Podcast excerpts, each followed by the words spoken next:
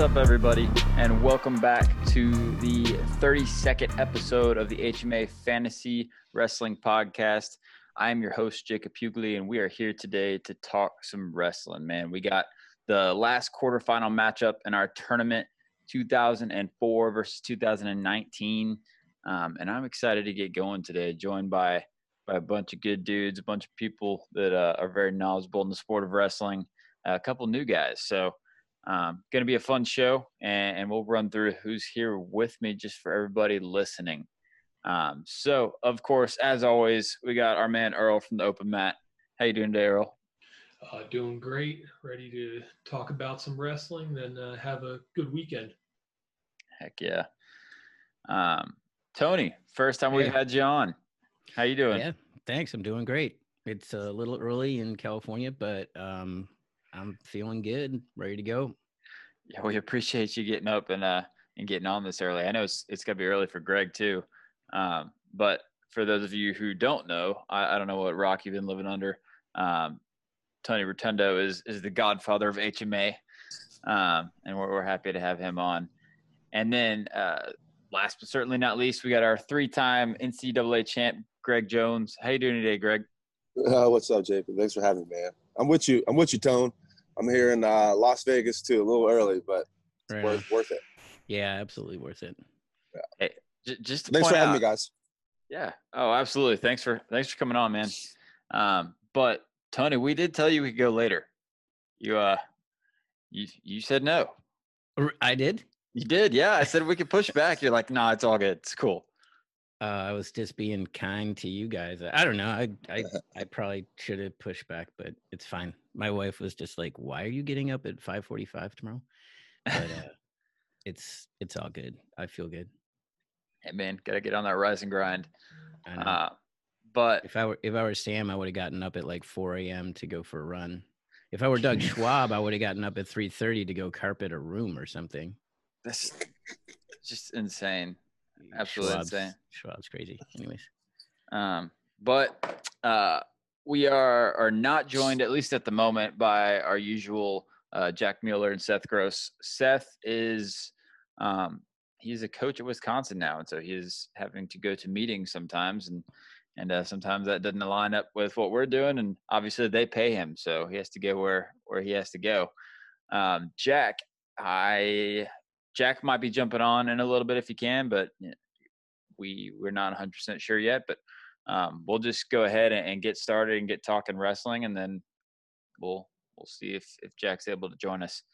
Um, but before we get into this whole bracket thing, there's a couple things that kind of happened in you know in the wrestling world, and since we were last on here, um, first thing is is Sebastian Rivera to Rutgers. So, what's everybody's everybody's thoughts on that? Um, I mean, that, that was something that there's been underlying rumbles about that for quite a while. Um, and if you you watch the Big Ten tournament and saw how the crowd responded to him and how happy he was to be in Jersey, um, you thought that maybe that could happen. So it's not entirely surprising, but it is kind of exciting to see uh, him back home. Yeah, for sure. I'm excited about it. Um, and, he's going 141. So uh, that's that's going to be cool. He's just constantly moving up. Uh, I'm excited to see him wrestle, you know, different competition every year. Um, Tony, what, what do you what's your your take on this Sebastian situation? I, I think it's I think it's really cool. I think it's good for the sport. I think it's really fun to see you know Rutgers kind of the the momentum that they have going.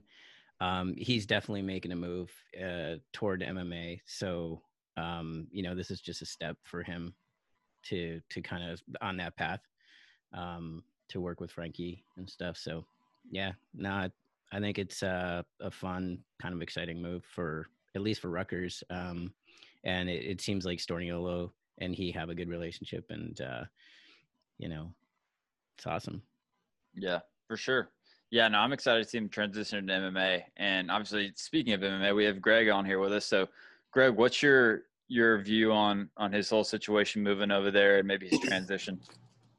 Uh, I'm not uh, too up on all the details that led to his uh, his transfer. Um, you know, and I kind of have mixed feelings. I, I don't know uh, I don't know that I'm quite a fan of of this this transfer trend and the transfer portal across all sports. I don't um, I don't know it's necessarily a good thing, but then again, I'm not in that that field anymore. So, um, but at the same time, I get Rutgers being a pretty good, pretty cool story. What's going on there in Jersey? What they've been able to build over the last several years. Um, so I'm a, I guess I'm a little bit mixed, but uh, you know, I'm definitely looking forward to to seeing how how everything turns out. Yeah, for sure. Um, but yeah, now I'm excited to see him moving forward, no matter what. Have we, Earl, Tony, have you guys heard anything about um, Suriano and if he's supposed to come back or or anything like that? Greg, have you heard anything? No, wrong, wrong. I don't here. think he's coming back. yeah, I, I think he's on a path to the moon, man. He's just on his own, own kind of, I don't know, shooting for the stars. I'm gonna be so disappointed, so disappointed if he doesn't come back because that would be such an awesome one-two punch right there, and like, especially if he didn't come back this year. Sebastian wrestled his last year, and then Suriano comes back after that. I'm gonna be ticked. but uh, I Hey. can't see him coming back in two years. yeah, I, I don't. I think if he comes, he either comes back this year, or he doesn't. In my opinion, I don't know. But have you heard anything, Earl? No, after uh, after he beat Cologne at Beat the Streets last year, I was with the media interviewing him, and he really seemed interested in pursuing other opportunities or other options he has out there. So, um, you know, when it came out that he wasn't going to wrestle last year, I wasn't entirely surprised. And if he doesn't ever come back, I wouldn't be surprised. Yeah. What were you saying, Greg? No, nothing, nothing. Cool. Yeah. No, I mean, is I've heard all kinds of things about him. It, like, is it MMA or is it like acting school? I mean, it's- I've I've heard the acting thing. That's that's one of the things that I heard.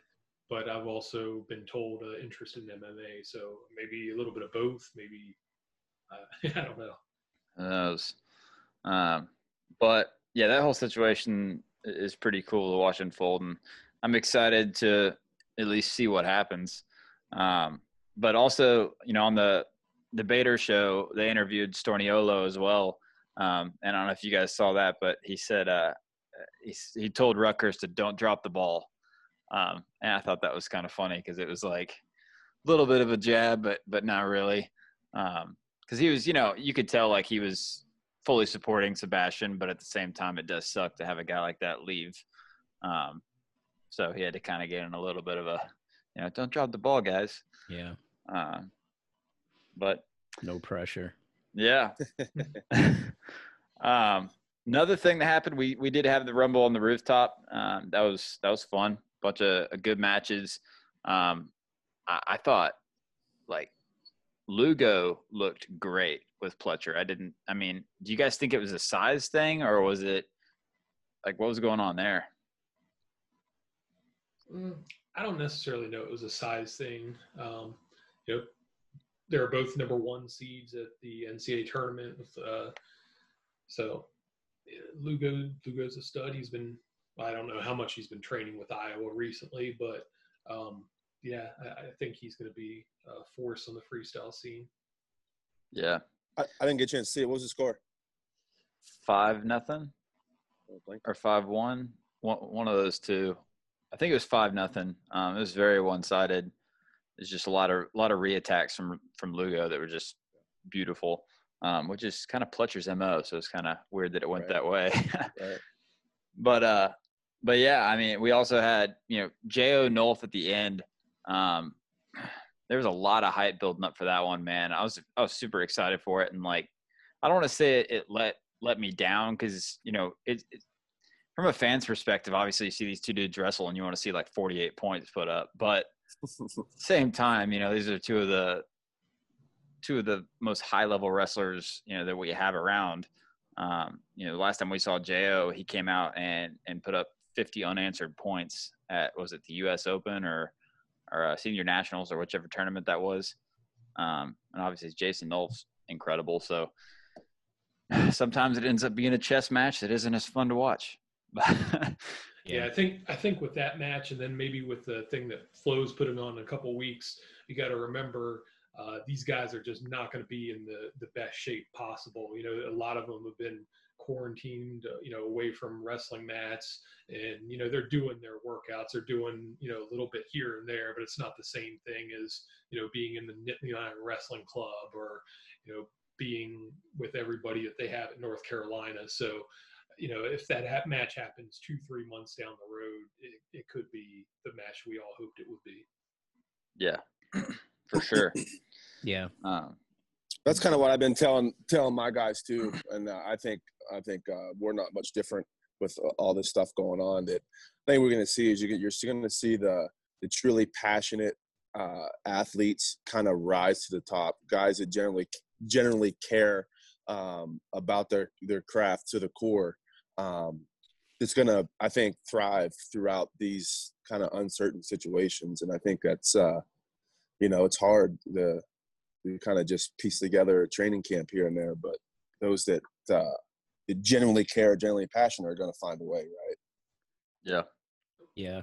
Uh, my, my thinking is, you know, these, these are like, these are it's like having a car that's not warmed up right like it just sputters a little bit and that timing you know they're at such an elite level and people don't realize that like to get your your body and your your head in a space where you can you can hit your moves with precision and getting the timing down through repetition through faster repetition and stuff like you can shadow wrestle you can wrestle with you know a high school kid or a college kid but like at an elite level trying to get your timing down to execute these moves is is got to take um just more intense training than they've been able to do Oh, for sure. Point. Very good point, Tony. Yeah. Um, I don't know, man. Like it, it's still still cool to see wrestling. I don't care what shape they're in and what uh what what's going on. It's still good to see something going on. Um, did have some some really good matches, especially in the the early couple. Um, I think it was was Zach Sanders and Zane Richards. It was a really good match. Um, but we also had uh, Nazar Kulchytskyy retire, so that was a kind of cool. I mean, you know, good for him to kind of go out on his terms. And I always think it's cool to see some somebody you know, leave their shoes on the mat and and kind of have a a moment to say goodbye. Um, but he had an awesome career, man, and and we're happy to have watched him. But yeah, sure. Yeah. Um, also, what's up? I'm I'm planning to go to uh, to Texas. I've actually never been to Texas, but the timing isn't great. Things are just not trending well. So my wife is like already like uh maybe not. so I don't know. I, I hope to get there. Um I have a new camera that I really want to start to fire and have some fun with. So yeah. And I hope they add some folks to the card. A three three match card is a little light, but it sounds like they're talking about it. But yeah, should be well, interesting. I, I, will say I can't say anything, but I do know one person is uh is definitely officially on the card. And uh is it Jo? I, I don't. I can't say anything about it. I'll tell you later. I'll tell you off air. Right on. Do you know one person has uh, has signed on to that thing, and they're just ironing out details for for an opponent. Um, so there should be at least one more match. Right, because without an opponent, it's going to be a very boring match. He's going to go out there and shadow wrestle to get right, everybody warmed up. Um, but also, we had uh, Earl. Your article came out. Um, do you you want to say anything about your article or or anything like that? Um, so yeah, I wrote an article reactions to Rumble on the Rooftop. I think the part that everybody took notice of was uh, what I said, a failure in leadership and uh, you know I talked about FloWrestling and their lack of promotion of that event because um, it was on FITE TV and kind of the history of doing that. Um, you know, it, it is what it is. You know, read the article. I think you can you know make your own judgments. I wasn't necessarily trying to you know throw rocks at those guys or you know talk trash. Um, I was just kind of calling it how I've seen it, and uh, you know I've, I've kind of heard a lot of these rumblings for a while, so it is what it is. I'd like to see it change. um, from the response that I've received. I don't know if that it will, but it's out there. Yeah, well, I'll be the first one to admit I'm a very poor friend and co-host, and I have not read it all yet. I I was telling him before, like I as soon as it it posted, I opened it on my my phone, and then I got distracted doing something, and it's just been sitting on my phone without me read reading it for a for a while. So I need to read that as soon as we get off. But uh, I'm definitely looking forward to it. But I mean, we can go ahead and get into this thing, guys. Um, you know, I, I, could talk about wrestling for days, but I, I know that, that, we all got stuff going on. Uh, especially Greg might be, you know, flying out to Fight Island or or something like that soon, right? Is that is that what you're doing over there? Yeah, hopefully tonight. Hopefully tonight. We get all our test results uh, results back uh, this afternoon, and flight leaves at 9 p.m. out of Vegas. So Very cool. Fun. And you're, yeah, yeah, with Blackzilians, right? No, no, no. It was Sanford MMA. Um, I got, uh, of course, uh, Kamaru Usman uh, trained with us uh, his entire career. Um, and uh, he's going to fight Gilbert Burns, one of our other guys. And tomorrow's going to do his camp there uh, at a different location. And, and uh, I got Gilbert, and I got another guy, Jared Gordon, coming on on the uh, on the 15th. So very cool. Yeah, yeah definitely excited about that. I've been looking forward to all the UFC fights every time they happen because I'm a big UFC fan, anyways. But especially when there's no sports going on, it's like turned into a religion. So right, right. mm-hmm. Nah, they've done a good job. I mean, Dana, you know, regardless of your opinion of him, you know, he took took the flack up front and um, he's out there uh, getting his guys paid. So, you know, hats off to him for, I can't imagine just the logistics and the infrastructure they've had to put in place just to put on one event um, what would that have been six or seven weeks ago, let alone what they've been able to do up to this point. It's it's uh, really great for him and, and his staff to, to, pull this off. I think. Yeah, I mean, and pull and, it off, and pull it off safely, right? That's the that's the goal, right? Not just do it, but do it safely. And to this point, it's been nothing but. Yeah, it's been awesome. I mean, like yeah. you said, he's pulling it off, pulling it off safely, and they've been some of the best fights I've seen. I mean, some good fights, yeah especially that last one with a yeah. hooker and is it is it Poirier or Poirier? Poirier. Poirier. So yeah, Louisiana guy. Dude, that that was an awesome fight. Um, sure. but but this is a wrestling podcast. Let's start talking more about wrestling. Let's let's do it. All right. Um, so I'm gonna I'm gonna share my screen and and we'll get going. Um, yeah, we gotta pick which weight to start. Yeah, Greg, we do you have how much time do you have? Should we start near the upper weights? No, we can go. I, okay. I'm, I'm, I'm pretty flexible. I we I'm doing uh, this podcast in uh, in front of the hotel because I can't go any further from the front door, um, and I can't go anywhere else. So, yeah. All right.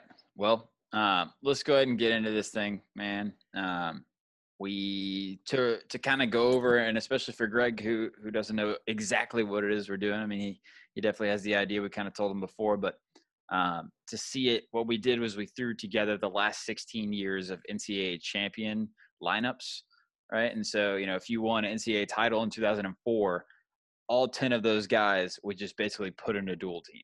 Yep. So um, we we took all those teams and I sat down for hours and, seeded this thing um, according to championships, Hodge trophies, All American honors, all kinds of stuff up until that year, right? So obviously, some of these dudes like Kyle Dake is a four-time champ, but in 2010 he only got credit that year for one national title, one All American, um, and so you know went through and did it like that, and ended up getting the seeds.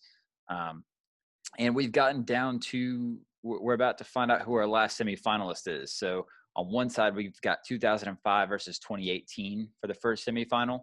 Um, and then on our side of the bracket, 2013 has already punched its ticket to the semifinals, and we are about to find out if it's going to be 2004 or 2019 to meet them in the semis.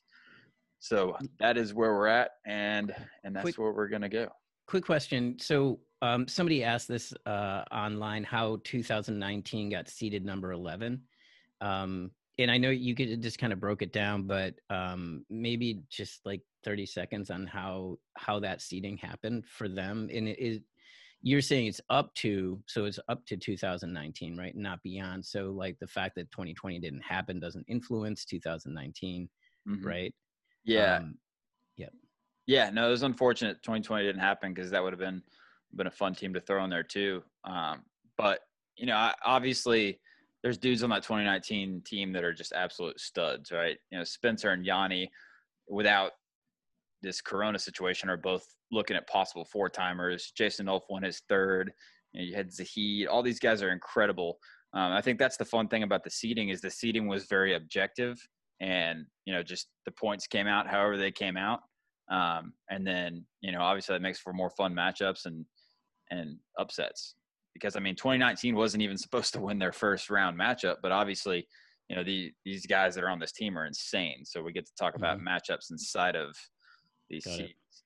Um, but yeah, um, cool yeah, I mean, the thing that brought 2019 down was a bunch of one-time champs, right? Cassar, That's- Foster, Lewis, Ashnault, Suriano. There, there was a bunch of them that just won their first, and it might even have even been their first All-American, so they got a little less on the the points than other teams.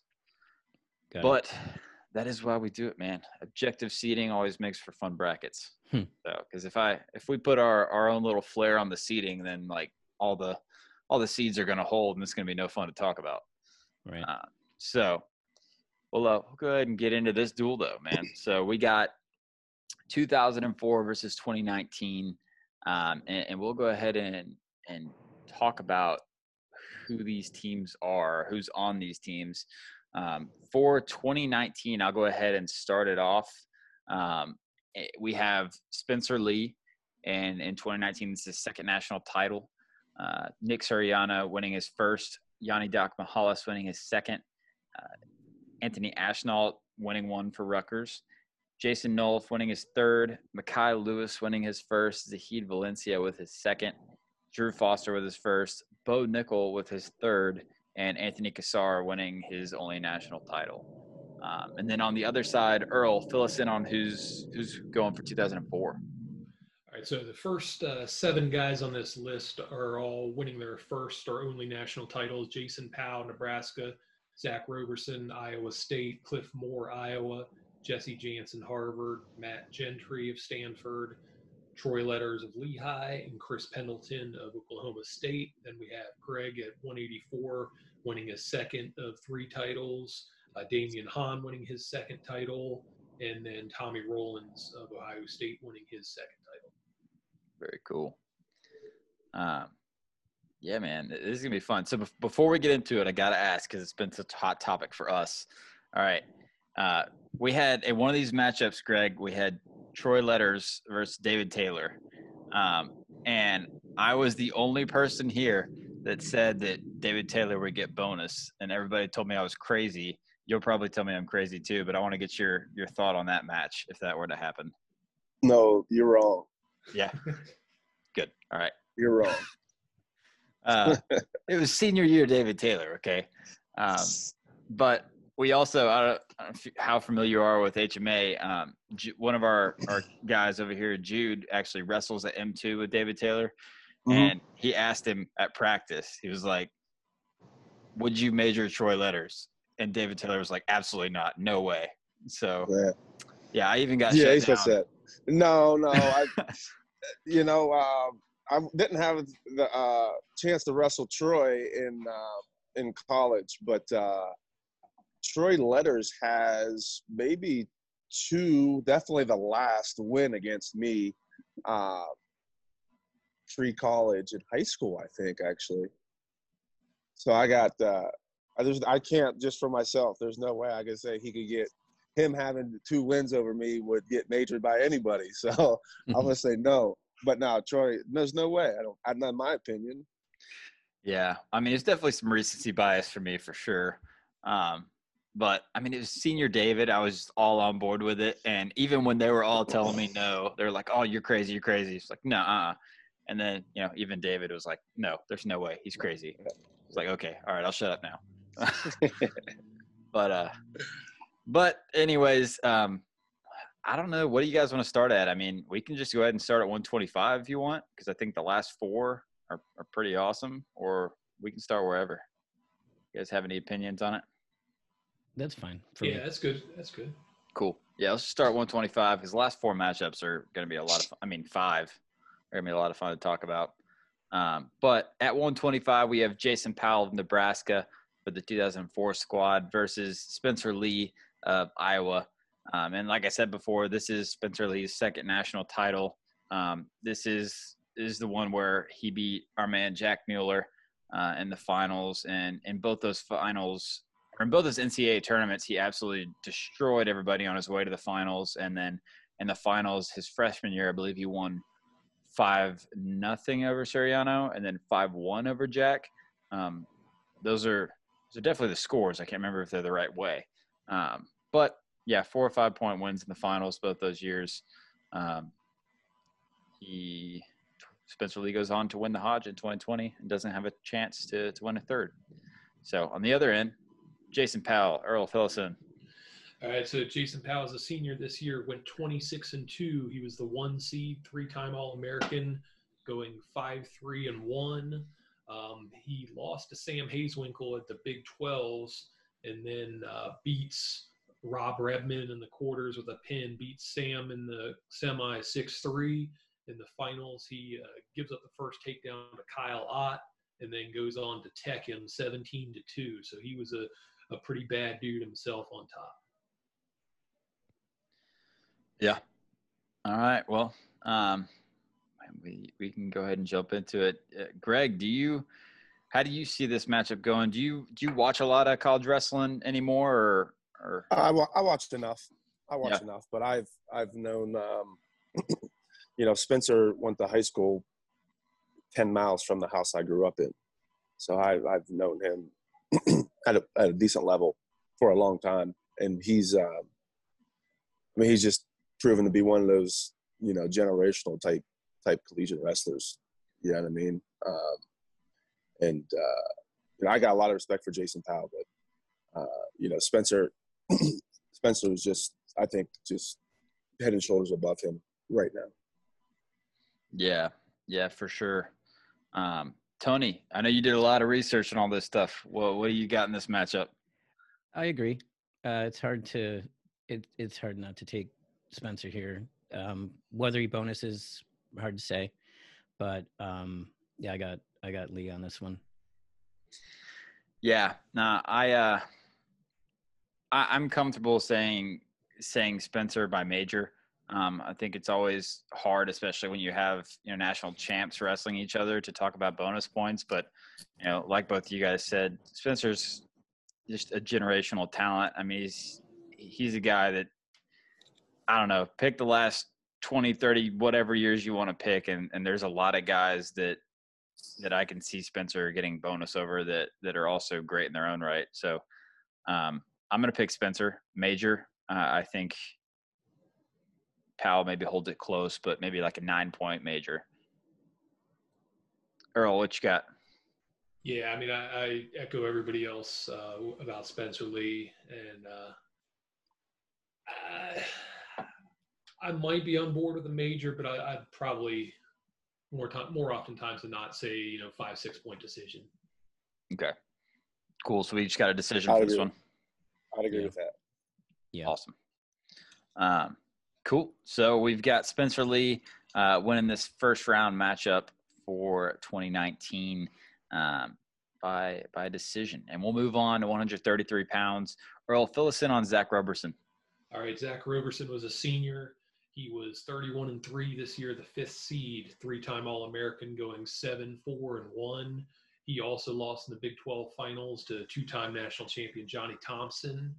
Uh, his tournament was a 3-1 win over Foley Dowd in the quarters, uh, 6-3 win over Travis Lee in the semis. He was a returning champion, and then he beats Josh Moore five to four in the finals. Awesome. Um, and on the other end, uh, Nikki Suriano. Uh, this was probably one of the most stacked weights of all time, 133 in 2019. Um, I mean, we had fixed Micic. I, I, I'm I'm blanking on all these dudes, but RBY DeSanto, uh, Philippi, just a bunch of really, really good dudes in this weight class. Um, Suriano beats Ethan Lizak and um, Micic on his way to the finals before in the finals beating uh, Daton Fix in overtime on in that controversial takedown where there might have been a headgear pull or not, but uh, either way we look at it, Suriano comes out with the victory after after being runner up the year before to Spencer Lee. Uh, Suriano is just unbelievable defense. Uh, somebody's really hard to score on. So, uh, what do we see this matchup going like, Earl? So I'm kind of going to echo what I said uh, when we had Roberson versus Tony Ramos. Uh, Roberson was known for he had this little like shuck by thing that it was kind of like his signature move that you knew it was coming. And I think this would be an interesting kind of clash of styles because I think Suriano could play into that. Um, and, you know, he could give up something based on that type of style.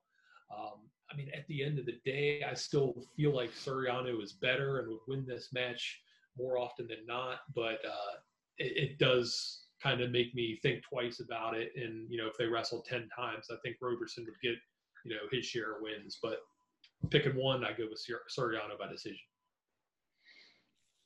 Yeah. What about you, Tony? Well, I I echo that. You know, I watched some video on Roberson, and not only did he have that that slide by or that shuck, but it was on the left side, and I I'm pretty convinced he he hits it once a match against Nikki coming in hard. You know, that kind of straight ahead thing. It was really slick. It's actually kind of fun to watch.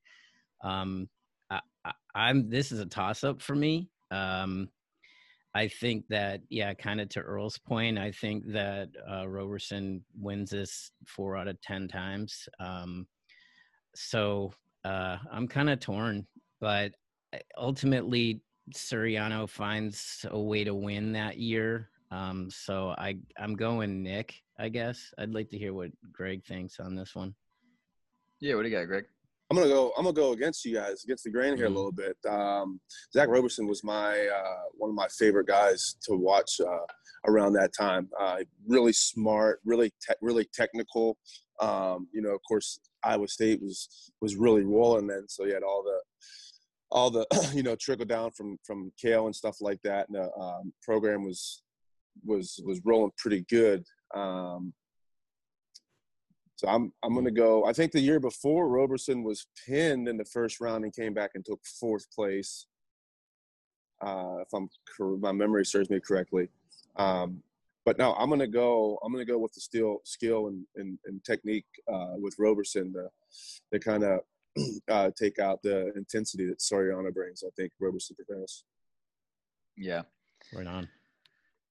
Man, I just like I'm definitely usually the offensive guy. I usually def- I usually lean with the offensive guy, right? Um, but I don't know. There's just some guys that that are that good defensively and positionally, and um, I just there's not a lot of people that can score on Suriano. Um, I mean, think about the guys that have, you know, Micic, Lee. Um, I'm struggling to find other ones, right? Um, DeSanto, I guess, did, but I I don't know. I, I just I find it really hard to see somebody slipping through the position that Suriano has um, at least more than once, and I think that that Nick can find a way to get enough points to win the match. So I'm going to go Nick Suriano, um, and and that'll take it for for 133. Um, so I think we all we all got decision, obviously, right? It's it's going to be a, a, close match either way. Oh yeah, yeah, sure, for sure. Cool. So we're, we're down through two matches. We've got Spencer Lee and Nick Suriano taking the wins for 2019. Um, and then we'll move down to 141 pounds where we're going to have Cliff Moore of Iowa versus Yianni Diakomihalis from Cornell. Um, Yianni D, this is his second national title. Um, in this match, he beats Joey McKenna in the finals. Um, I believe he beat Eierman in the semifinals. Um, or was it? I think it was Eierman, wasn't it? Yeah, he beat Eierman in the semifinals uh, two years in a row. Actually, his freshman year he beat uh, Dean Heil, Eierman, um, and and Bryce Meredith, and then this year he takes out uh, actually a, a, crazy route to the finals. I mean, I think we all know what Yianni is and how good Yianni is, um, but I think this run and this second year gets overshadowed. Um, and I say overshadowed because I know we've talked about freshman Yianni on here a lot, and I think everybody kind of talks has agreed up until now that freshman Yianni was maybe even better. Um, but I don't know, man. Like this this run, Yianni hits Pete Lipari first round, and then Chad Red, Dom Demas, Eierman, and Joey McKenna. I, like I, I don't see how a run gets harder than that. Literally, after the first round, all of them are all Americans. It's insane. Um, so, yeah, Yianni always finds a way to get it done, man. If there is somebody that, that I'm going to bet on to find a way to win a match, it's probably Yianni. So, on the other end, Cliff Moore, Phyllis Earl.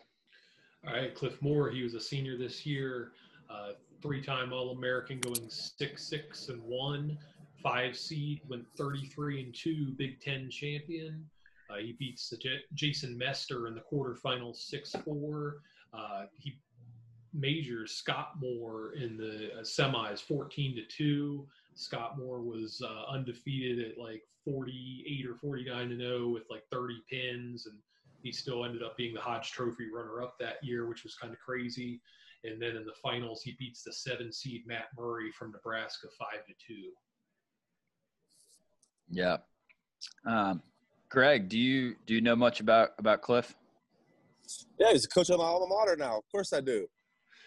I don't I don't uh I don't see I don't see how he he takes out Yianni. I don't yeah. see it. Yianni's just all kinds of funky and weird and like no matter um, what he's yeah, he just always comes yeah. out on top, man. Yeah. Um like I, I don't even know how to describe his style. Um but Tony, what do you think? I agree.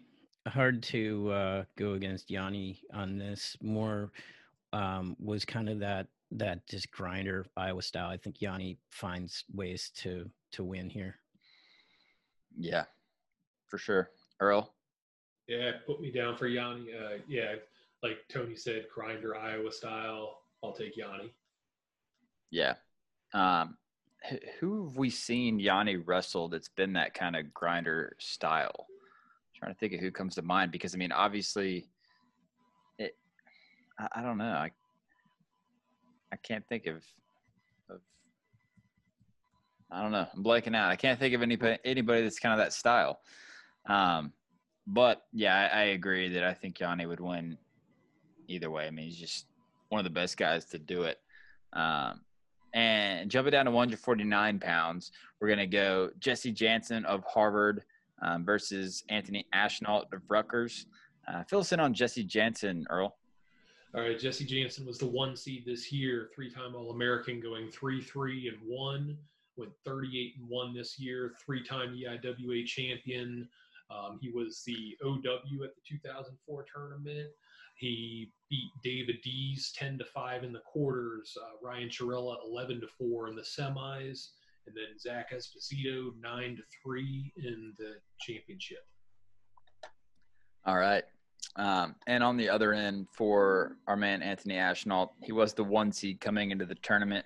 Um, and on his way to the finals, takes out Jarrett Degen uh, Matthew Kolodzik, and then Micah Jordan in the finals, nine to four over Micah Jordan in the finals. So pretty uh, controlled win. Uh, I think you know over Ashnault's career, we obviously knew how good he was. He was a four-time All-American, but those first three years just kind of was always that guy that everybody knew was really good, but wasn't gonna be like national title caliber. Um, and then took a red shirt and, and came back and was just a different animal in my opinion. I mean, he was just awesome his senior year. Um, blew through everybody. Every time somebody doubted him, he he righted the wrong and capped off an undefeated season with a national title. I just always think back to that senior season to when uh when he uh he did the little finger guns at uh at G Feller Oklahoma State match. I think that was that was pretty funny. But uh a lot of personality from from our man Ashnault. A lot of fun to watch, and excited to watch him on the upcoming flow card as well. Um, But who do you guys got in this match, man? Tony, what do you think? Jantzen. Yeah. He was great. He's he was very solid. I I I think that, and it, it's hard. So this is his senior year, so we can count his previous, um, you know, NCAA's, right? Yeah. So for me, just ba- listening to you guys over the course of this thing, um, over the course of this competition and, and stuff, for me, repetition, being able, being, um, you know, top three, uh, goes a long, long way. Um, and so I, I have, uh, Jesse on this one. Um, just he, he was able to, you know, it, he was able to compete at a very high level repeatedly. So, yeah, he and he took out some studs on his way this year.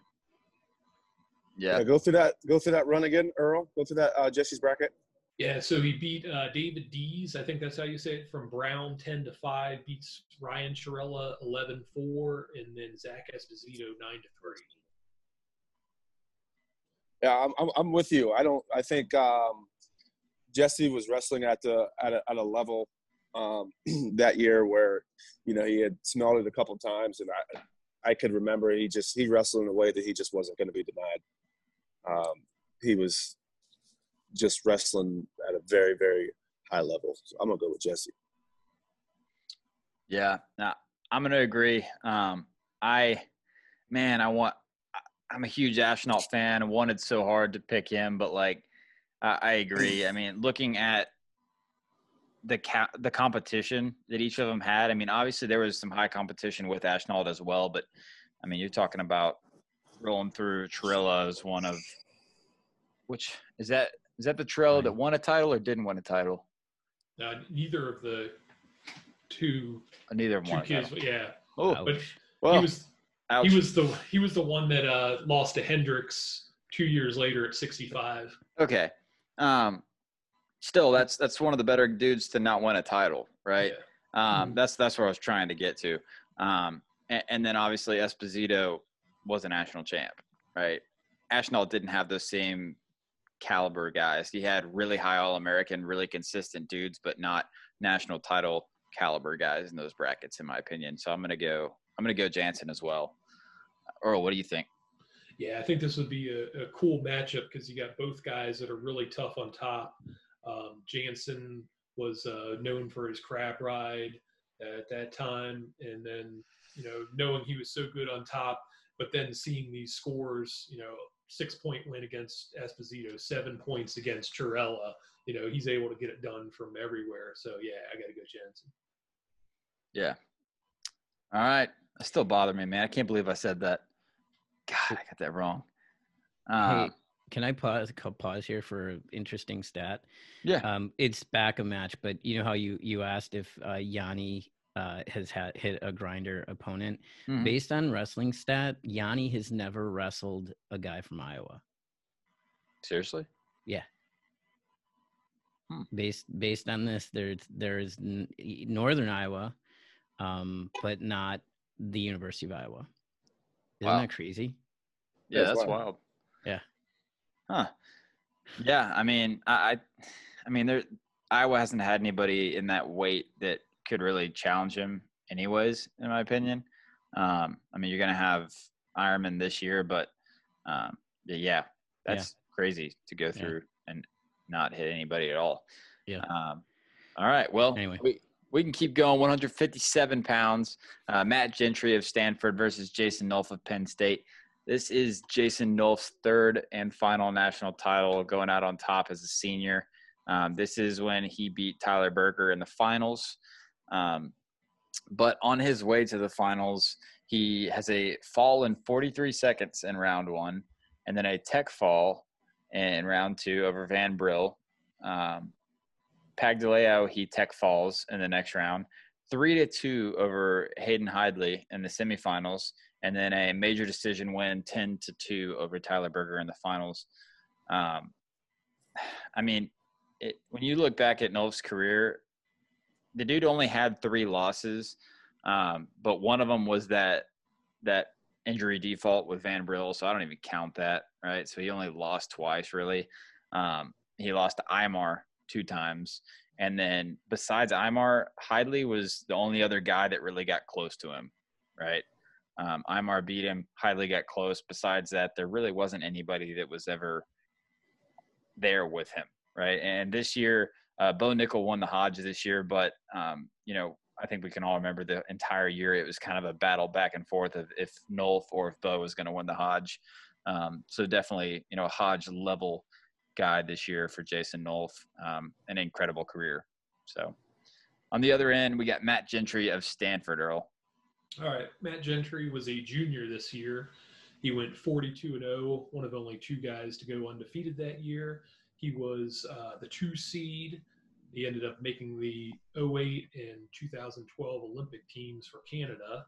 Um, in the quarters, he beats uh, Philip Simpson 8 to 2, beats uh, returning champion Ryan Bertin in the semis 6 4, and then Jake Percival in the finals 4 to 2. Yeah. Um, man, I I just again, I mean, a guy like Jason Nolf is just a guy where I don't see there being a whole lot of guys that can beat him, right? As we go back through these, it's no disrespect to any of the dudes that we put him up against, but there's just really not a whole lot of guys that that I'm even considering going the other way with. It's just if Nolf's going to get bonus points or not. Um, so I'm going to go with Nolf. Um, but as far as bonus points, I'm gonna I want to hear what you guys have to say on on this matchup before I start leaning away on that. Um, so, Greg, what do you think about this matchup with Gentry? Uh, Nolf is going to split the score on him pretty good. Yeah. yeah. We'll split the score. Um, pro- yeah, definitely. In a, I would hate to say definite, but I would think he would he would score some type of bonus. All right, Tony, what you got? I've got Nolf, but um, I'm not ready to go bonus on it. Um, but yeah, Matt's a great competitor, and um, he he was tough. He was fast. Um, but I have Nolf here. It's hard to hard to go against Nolf in it this year. Yeah, Earl. Yeah, and, and Gentry also he wrestled a pretty tight match with Jordan Burroughs at the 2012 Olympics. Um, has nothing to do with what we're talking about, but just in general is also Stanford's first uh, national champion. Mm-hmm. Um, that being said, yeah, I I would go I'd be comfortable saying Major Nolf. Yeah, yeah, I'm gonna get on board with that Major Nolf. Um, yeah, I mean, just, Nolf was was just a dude that continuously scored. Right, there, there's a yeah. lot of guys in college that that'll get you know uh, maybe not like a one point lead, but at least like a comfortable lead and kind of settle into the match and and take it easy on the way out. And that was not Nolf, man. The dude was trying to score every possible second. He could have been up 14 to nothing with two seconds left, and he's taking a shot. Um, so yeah, I'm comfortable going Nolf major decision. Uh, so we're gonna have our first bonus points of of the duel. Yeah. But uh, uh, Jason Nolf moves on major decision uh, for 2019 right here, and, and we'll keep grinding on, getting into to really the the beef of the the awesome matches, right? These last like four or five matches are absolutely insane. Uh, and I'm excited to talk about them. So let's kick it off. 165, Troy Letters, Lehigh versus Mekhi Lewis of Virginia Tech. Um, Earl, start us off with Troy Letters. All right, Troy Letters was the two seed this year, went 36 and one. I was a three-time All-American. This is his second at that point. He was a runner-up the year before. In the quarters, he pins John Clark in a minute 22. He beats Matt King in the semis 4 2. And then he beats the one seed Tyrone Lewis in the finals 5 2. Lewis was the only guy to beat him that year. Yeah. Um, on the other end, we've got Mekhi Lewis. Um, Mekhi, I mean, everybody knew he was good, right? He, he was a junior world champ, so everybody knew – that this guy could have a great career and that he was on you know a certain level uh, above a lot of these guys but um, up, this is another one of those situations where we've talked about with Jack before, where uh, the ACC is really getting a lot stronger and really coming on, and uh, it's really exciting to see that growth over there. But there's definitely some dudes, especially some of these weight classes that kind of sneak through the S or the ACC schedule um, without having really tough matches.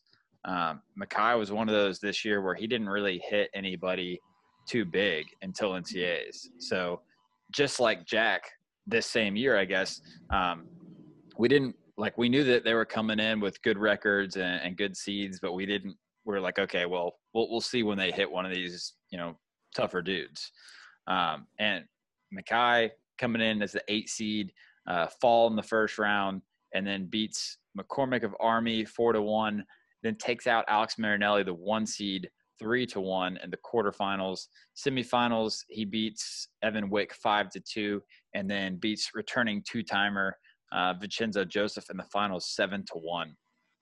Dude just really got on a roll through this this whole tournament, and um, I know for me personally, I loved watching him. Um, but every time he got to one of those matchups, I thought for sure the other guy's going to win. Right? I thought Marinelli was going to win, and then I was like, oh, cool, Wick's going to make a final. Nope.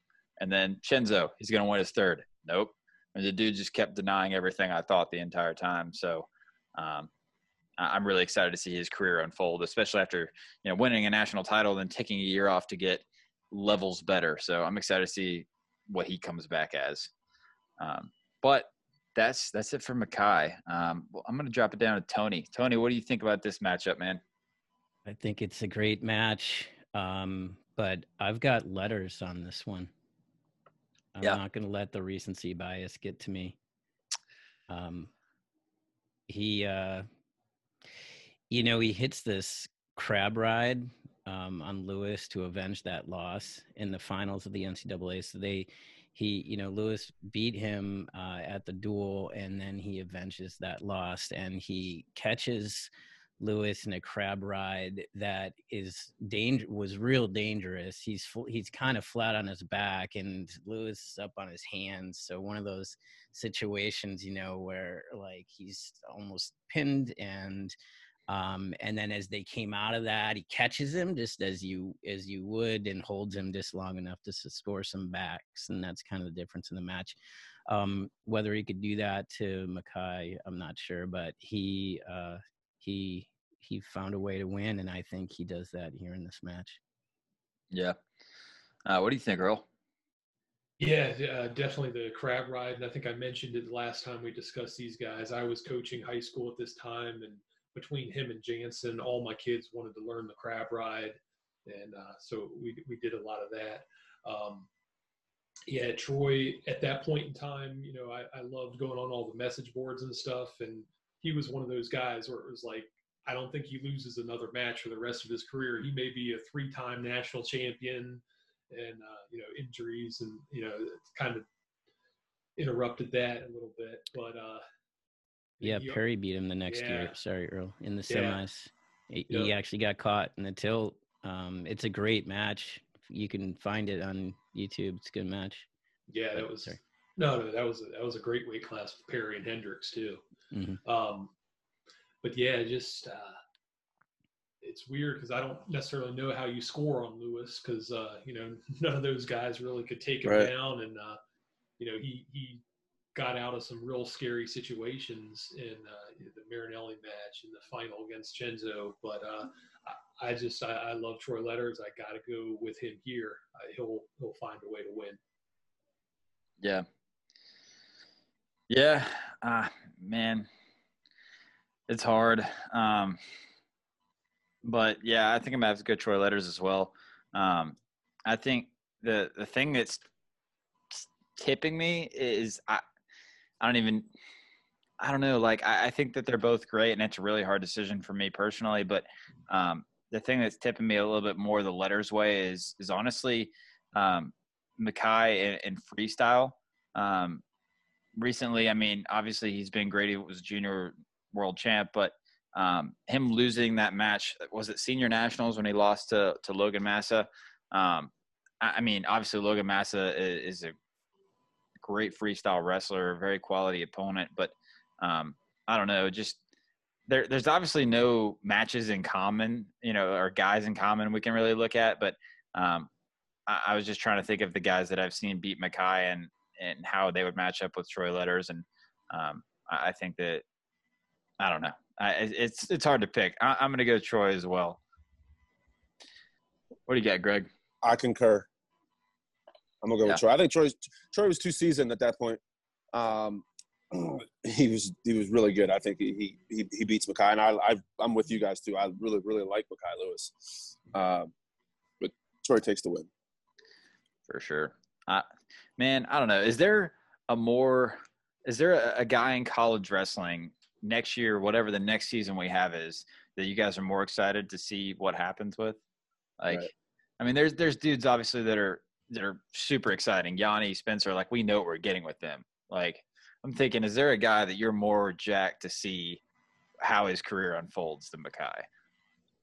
Uh, for me personally, I, I can't see anybody else that I'm more excited to, to get back to watching. Um, DeSanto. DeSanto, yeah, for sure. I'm a huge DeSanto fan, but it's uh, excited to see uh, if he tries to break somebody's arm again or something. Right.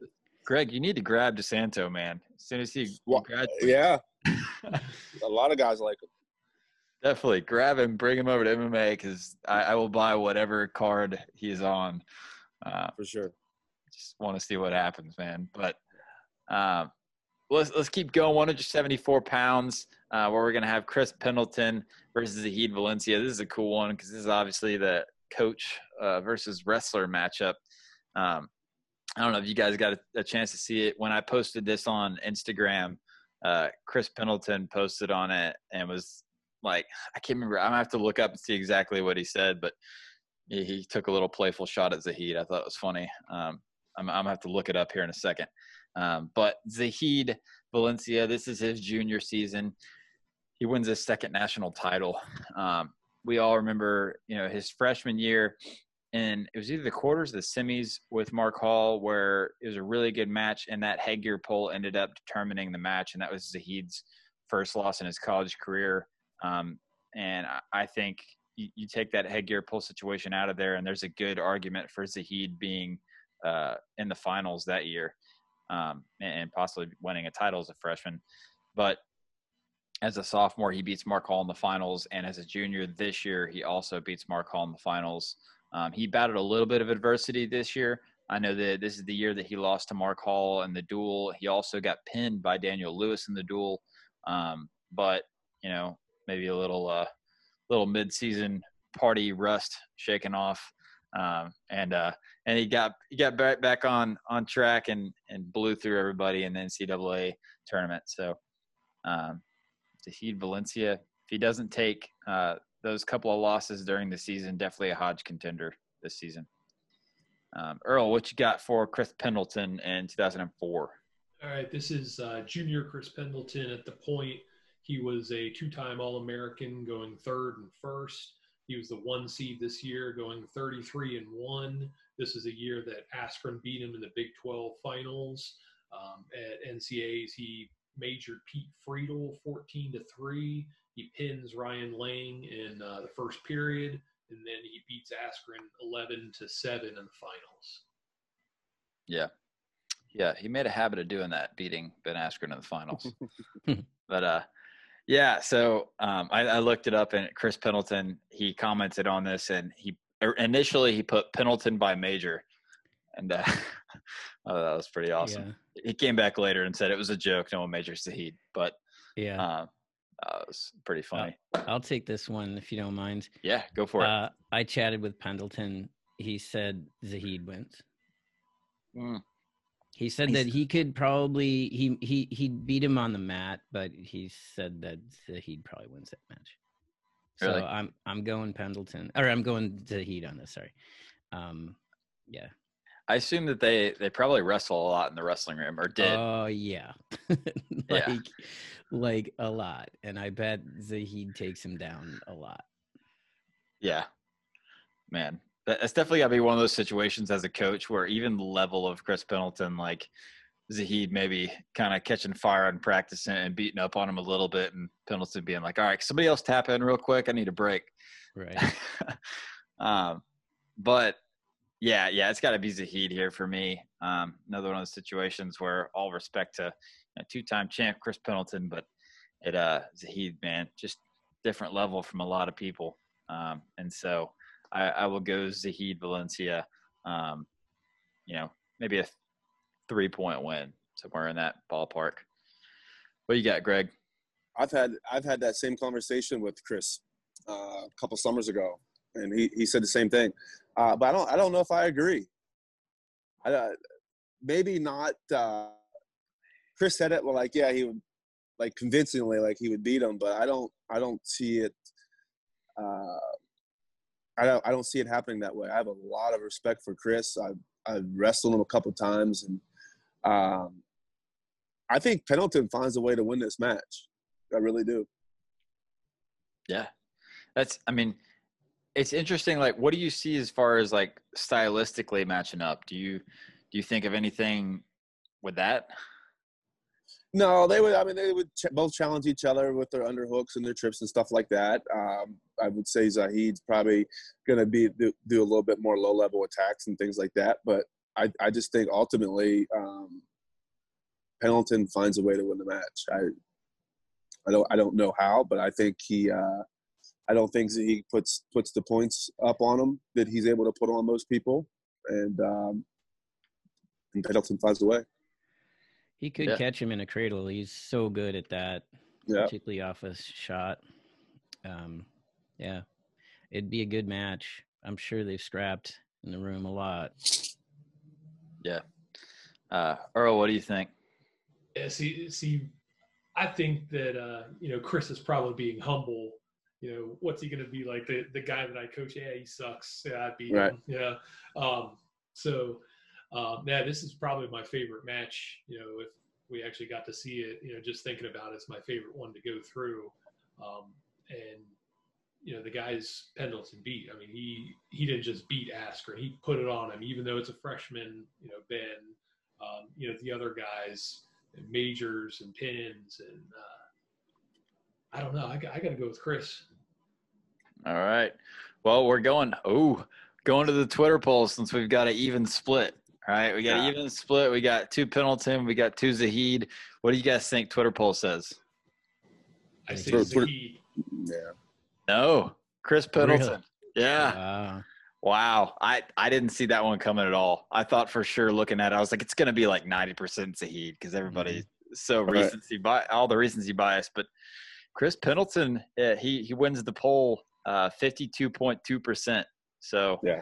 Um, so real close margin, but Chris Chris takes the win here, man. So I don't know if he listens in, but I'll have to comment back on on that and make sure he knows that he has bragging rights and he can tell Zahid that that he beat him. uh, I think I I swear I was looking ahead. Um, I think we have this matchup again. um, because obviously both of them are, are multiple time national champs. And yeah, in our semifinal that's already set up 20, 2005 versus 2018 we're going to have this again. So we're, we're going to be talking about this match again. Um, but yeah so chris pendleton is going to take the win for 2004 um, and we'll get moving and, and, we have a familiar face at 184 pounds um, yeah, yeah.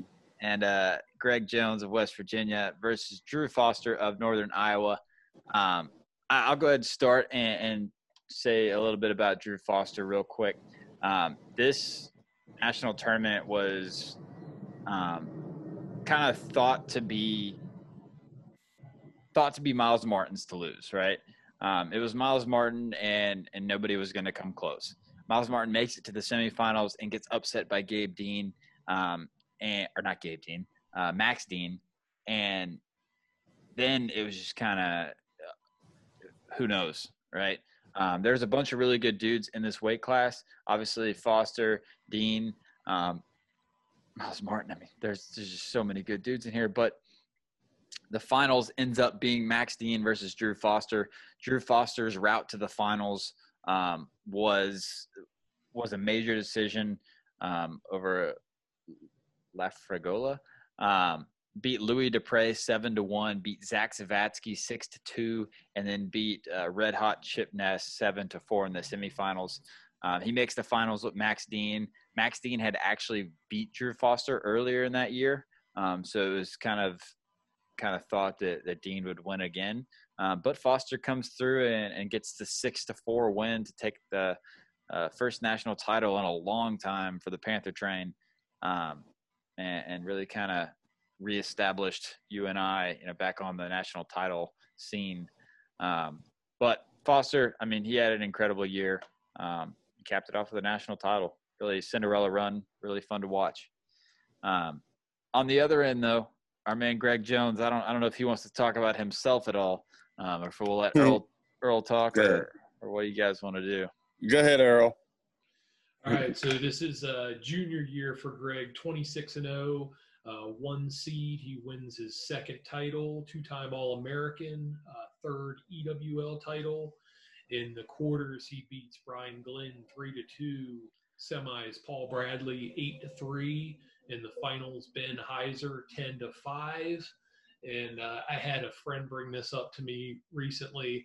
I don't know if you guys are aware, but uh, you know, Greg being a 184 pounder after his graduation um, was asked to come to camp by the Pittsburgh Steelers.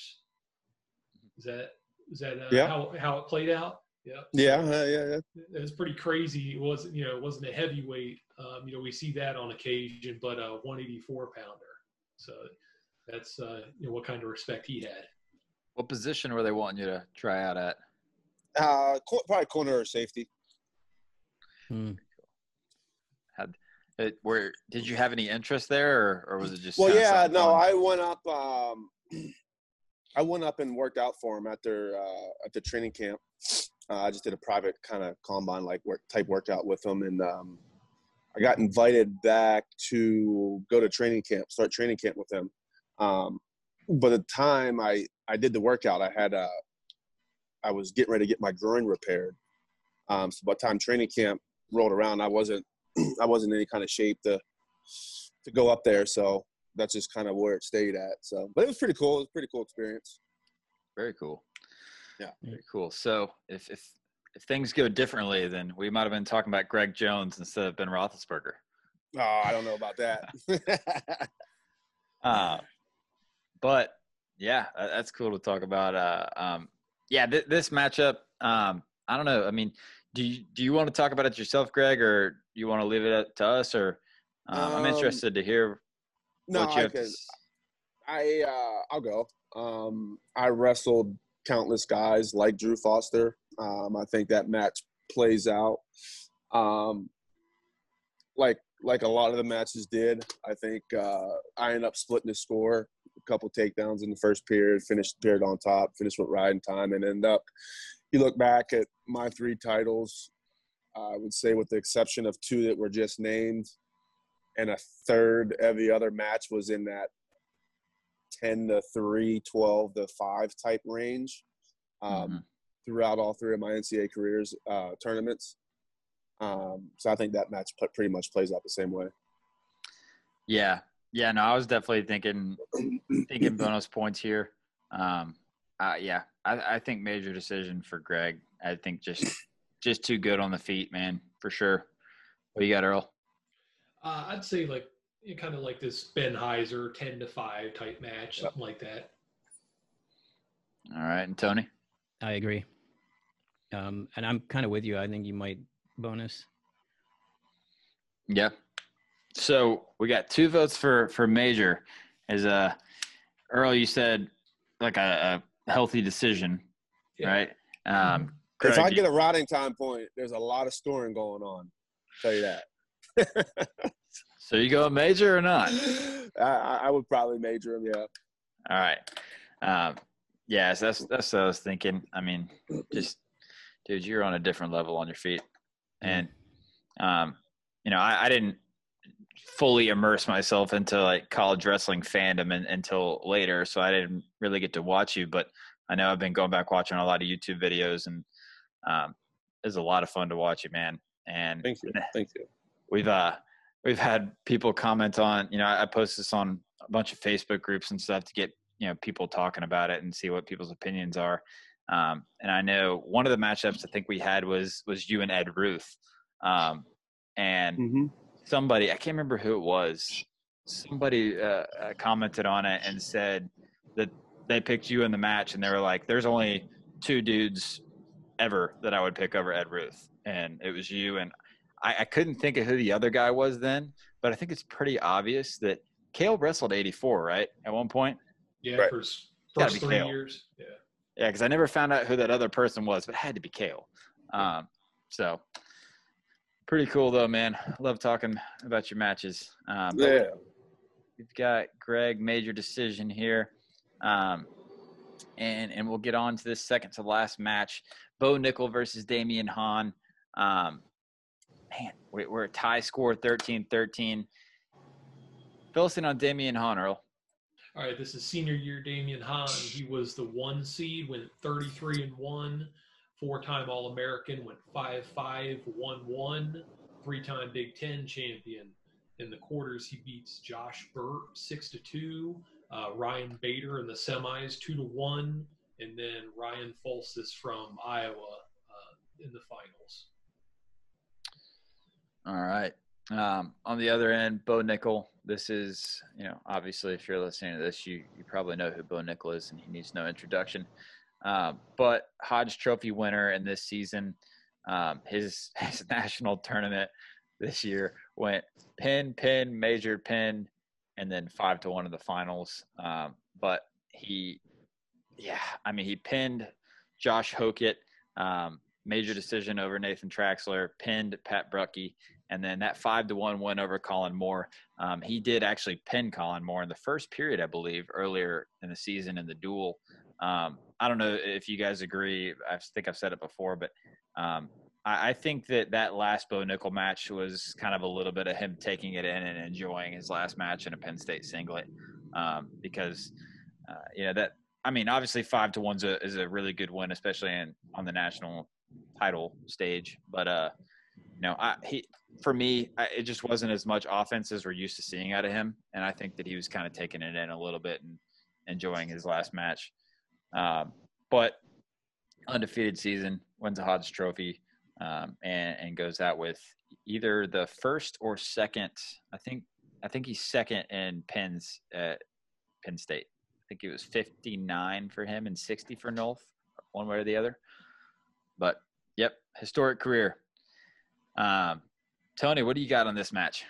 Well, does he take it in against Damion Hahn and right. get his teeth knocked out? And, like he he's not going to roll over Damion Hahn. Uh, so on this one again, yeah, you're right. It, it's it's hard and and it's hard to um, go against Bo on this, but I do not think he takes this match in and enjoys like his final match. I think he is pushed, and I think it's a very close match. Um, Hahn was exceptionally good and athletic, and I think he he uh, he just he Bo does not do to Damion Hahn what he did to some of the other competitors that year um, in 2019. Yeah. So you you got Bo still winning the match though. I have Bo winning the match like five four. Okay, cool. Yeah, Greg, what you got? Um, this is this is probably the most interesting matchup from my my standpoint. Um, and I'm gonna disagree with you also on that too. Um, I don't think you arrived to the national stage and and had I've had such a great career. I'm just gonna go take it all in. I don't I don't see that happening. Um, the match just unfolds how it unfolds, but um, I'm split on this one. I'm really split. And, uh, but Hahn, Damion, two-time champ, man. I'm gonna I'm gonna lean Bo on this one. Yeah. I'm gonna lean Bo Nickal. Yeah. Cool, cool. Well, uh, you you probably have a, a better opinion on on being on the national stage than me, seeing as you have a couple more. well, I, I, I, don't, I don't know. What do you what do you you're walking to the arena and thinking, yeah, I'm just gonna go out here and just no, I was just be out there. No, I, I get your point, but I don't Yeah. I don't I don't necessarily agree with it. yeah. Um, Earl, what you got? Yeah, and I mean, I I think also Kollin Moore knew how dangerous he was, and you know he's not necessarily going to put himself out there to get in an advantageous position for Nickal. Um, now, as far as this match goes, you know, he Nickal's just not going to be able to freaking toss Damion Hahn around. Um, I do have to lean. Damion may toss him. Yeah, yeah, yeah. Uh, I, d- I do lean Nickal, but yeah, close match. Um, yeah, close All match right. for Nickal. Yeah, I- I'm gonna go same here. Uh, decision for Bo Nickal, um, and we'll we'll have be heading into the the last match with a three point lead for 2019. Um, but but before we get there, I'm interested, Greg. I know you, you're around obviously the weight of all these guys. Um, did you wrestle Damion Hahn at all? No, no, he's always bigger than me. Okay. Um, other one, I know it's around the time. Did you ever wrestle Cael? I did wrestle Cael. Um, I wrestled Cael. I wrestled Joe Williams and Cael in a simulation match um, back to back at Colorado Springs. That would have been going into the 04 Olympic Games, right? So between my junior and senior year. Yeah. I'm interested. You got to tell us. There's seven national titles between the two of you guys. It's insane. Um, like, how does that match go? Like, how how was it? Um, it was it was it was fun. He beat me. Um, but there was it was I don't know if I had to guess freestyle. It was probably something like 16, 12 or something like that. Um, yeah, if I if I had to put a score on it, I don't. Yeah. I was just thinking about those matches just last week. Actually, I wonder if they were on tape somewhere out of the OTC. Um, but it was one of the final simulation sessions before they went to Athens. God, I would pay to to get my hands on that. I'll ask. I'll ask Gary Abbott. Yeah. I would. Uh, I'd love to see that matchup, man. That that's got to be a lot of fun, especially being high scoring. Um, but you know, we'll jump down to the last matchup of the dual: Tommy Rowlands versus Anthony Cassar. Uh, Tommy Rowlands of Ohio State, Anthony Cassar, Penn State. Uh, we'll start off with Anthony Cassar. This is his first national title and only national title. And, and like we've said before, I, I don't know whether to call this senior Anthony Cassar or sophomore or I don't know because he technically has two years left. Um, but you know, obviously he was, I think, a fourth year in college with all the injuries and everything that that happened. Um, but yeah, I mean, Cassar uh, kind of struggled to to break through into the lineup. He was at 197 and went back and forth with Shakur the year before, and uh, they ended up going with Shakur. And that summer, he just decided, screw it, I'm gonna I'm gonna get big and go heavyweight, and and it worked out for him, man, because he went to heavyweight, and I think everybody kind of thought that it was Gable's weight, uh, and Cassar went out there and beat him handily twice. So um, he beat everybody in the weight class that that he needed to beat, and and uh, proved that he was the national champ that year, man. So he he went through Gable in the semifinals, and then Derek White in the finals. I don't Um, know. I don't know if he beat him handily, but not hand, not not handily like he you know like whooped up on him but i'm saying like both of those matches i, I think that I I mean, they were obviously close matches, but I just think they kind of leaned a little bit more Cassar than I thought they were going to lean. Is what I'm trying to say. all right. Well, well, Jack's not here, so I'm trying to keep you honest. Yeah. Hey, yeah. All right. No, we'll talk about that later. Talk about that later. Yeah. Go ahead. Go ahead, Earl. All right, Tommy Rowlands. He was a one seed. He was a senior, uh, four-time All-American, uh, going two one six one, uh, two-time Big Ten champion. At the NCAA tournament this year, quarters he beats Bodie Gunwale eight six. Uh, semis, Leonce Crump five two, who I think played in the NFL at some point, um, and then Pat Cummings six two in the finals. Uh, this was a different era for Ohio State, not necessarily the program that you know we know it now. So he was their first four-time All-American and only their second uh, multi-time champion, and then he left as their all-time leader in takedowns, which is pretty unreal for a heavyweight. Yeah, that's crazy. Um, I think the interesting thing is that both these guys are kind of the same, like body type. Mhm. You know, um, especially for 2004, like you know, back before you know the last five, six, seven years, heavyweights are usually you know the big guys, right? Usually real big dudes. You know, they're not fat, but they're just big people, right? Um, they're not like you know shredded. And Cassar and Tommy Rowlands are both, you know, both built up to 285 and, and and they're just very similar body types and that different kind of new style of heavyweight that we're seeing more of. Um, I haven't seen too much tape on Tommy, so uh, I'm gonna have to kick it to you guys and, and and see what do you think, Greg? I think uh, Cassar is a very good heavyweight. I think Rowlands is is one of the all time great heavyweights. Um, I think he wins this match pretty easily. Yeah. What do you got, Tony? I agree. I agree. I think Rowlands matches the athleticism of Cassar. I think um, ultimately the consistency of being uh, being at that high level, um, Rowlands takes the match. All right, and Earl. Yeah, just a, a little, at least equal or better athletically, and a, you know a little better on his feet. So, give me Tommy. Yeah, I was going to say Tommy as well. Um, are are we going bonus point territory, or is it going to be a decision here? No, I, I think. Yeah, I don't think a bonus. Maybe three so. three point win or something. Okay, cool. Um, so, well, that's going to leave us tied up, and we're going to have to we're going to have to break this tie. Um, so Tommy Rowlands is, is going to win this match and set it up 16 to 16. And in order to break the tie, what we have been doing um, we've we've had this well we've only had this situation one time. Um, but what we did before is we we looked through all of the the runner ups for each team and try to decide like what's the best match of runner ups right? So like uh, 74 you're gonna have ben askren versus mark hall right? So what what's a, a runner up match that you guys like to talk about that maybe like you're not leaning one way hardcore like you know, it could be a fair matchup to talk about. Is there any that jump out besides Askren Hall? I think that was that might be the best one. I, I also think 125 could be interesting. So you could pick against Jack. oh, you better believe. Uh, who did Pal beat in the finals? Uh, Kyle Ott. Yeah, yeah. I, I, but no, I think I think maybe 74 is the answer. Yeah, I think we might stick with 74. Um, got to keep my my friendship with Jack going. Uh, but on your who's, 70- who, who's who's Tyrone Lewis wrestle? Mm. Ooh, Vincenzo Joseph. Mm.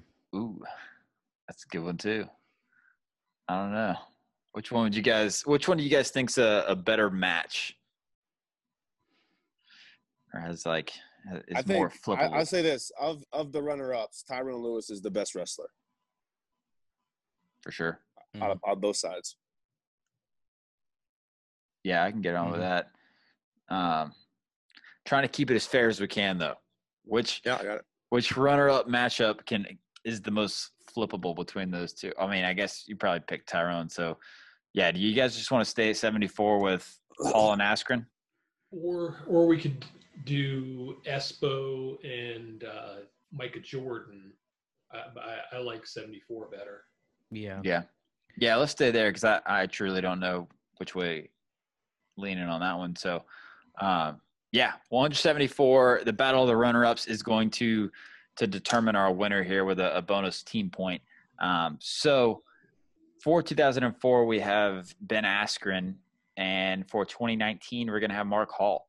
Um, in 2019, this is Mark Hall's third trip to the NCAA finals.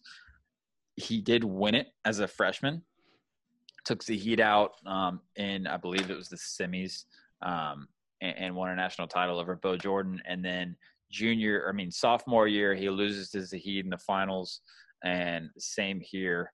Um, but he actually did have a win over Zahid earlier in the year. Um, so, I'm yeah, be done five minutes. Yep. Uh, yeah. So Mark Hall, um, runner up. What you got, Earl?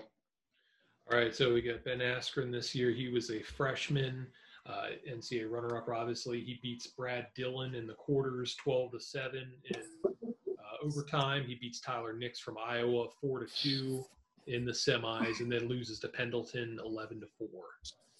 Yeah. Who who he had beat that year at the Big 12s, which I think you guys. He beat uh, Pendleton. Yeah. I'd like to also point out, um, I just got a chance to, to pull it up, but uh, for that year for Mark Hall, he was undefeated coming into the finals. Um, lost as a heed four to three, so lost by one point in the finals, but was undefeated again coming into the finals. Um, he had wins over Myles Amine, Taylor Lujan, Brandon Womack, um, Devin Skatzka, Hmm. another one over Myles Amine, Dylan Lydy, Michael Labriola. Um, bunch of really, really good dudes there. So um, Hall was undefeated until this this matchup. How do you guys see this match going, man? Uh, uh, Greg, Askren Hall. How how would you see a matchup like that going? It's a young Askren, but I um, I think Ben scores too many points. I think so. I, I I don't think uh, Mark can keep up with the point scoring that's going to get put on him. I think Askren takes the win. All right, Tony, what you got? Well, again, getting back to you know, I don't think Ben had had it all figured out, um, but I do think that Hall will kind of, you know, get into these. He's not shy to get into some of these scramble positions. Um, I'm very torn on this, my, but my gut was seeing Hall. Um, uh, initially, just that you know, initial like I, I think Hall um, figures it out, but uh, man, it's super close. Um, I, uh, I, but again, la- watching video of Askren, he's still trying to figure out, you know, this the scrambling and the funk. Um, though he did beat Pendleton at the twelve at Big Twelve, so eh, God, I'm super torn. But my my initial gut said Hall. Roll, what you got? Oh man, I I don't know. I feel like uh, Hall would put himself in you know some positions that would be favor yeah favorable towards Askren. So Mhm. um, yeah, and it, I think it would be a no doubter for me if it was even you know sophomore junior Ben Askren. Yep. But uh, I still, for me, the first instinct was to go to Askren, and I, I guess I'm going to stick with that. Uh, No pressure, dude. ah, That- That's that's why you're the host, the the host, Yeah. the, the That's why you make you make the big bucks. exactly. so I make all the money. Um, crap. Oh man, I don't know. It's it's tough because it's for me. I think it's a big deal that it's junior Mark Hall and you said was it freshman or sophomore Askren? Freshman. Freshman Askren. Oh my God. Wh- What was the? Does anybody remember what the Askren Pendleton match was like in the Big Twelve finals? Earl, do you? I don't know if I saw a video on that. Um, I I know I have. I haven't recently. Oh man, I I hate this. Um, all right, so here's what we're gonna do. I I'm voting Hall, um, and, and so I just think that this le- uh, this stage in their careers, um, I think that Hall is way more developed and and just so good at this point. I mean, if it weren't for Zahid, he's going to win a national title in this weight for sure. Um, like I said, undefeated, beat all these really good dudes on the way to the finals. Um, I, I don't think that, like you're saying, I don't think Askren had completely figured it out yet um, what what all his you know his funk and everything like that. Um, so what we're going to do is I'm I'm going to call. Sam Herring. Yeah, that's exactly what I was going to say. Let's give Sam a call. um, break the tie. and, and so I don't I don't know if Sam I know he was watching at one point, um, but I'm gonna call Sam and see what Sam says. He'll break the tie and, and decide this dual for us. So let's uh let's get Sam on. Man, this is wild, guys. Ah, And uh, I saw the score of that match. It was nine to seven for Askren. Whew. Yeah, you could totally. I could totally see a Askren Hall match going that, that same way, right? S- Mhm, Lots, yeah. lots of points on the board.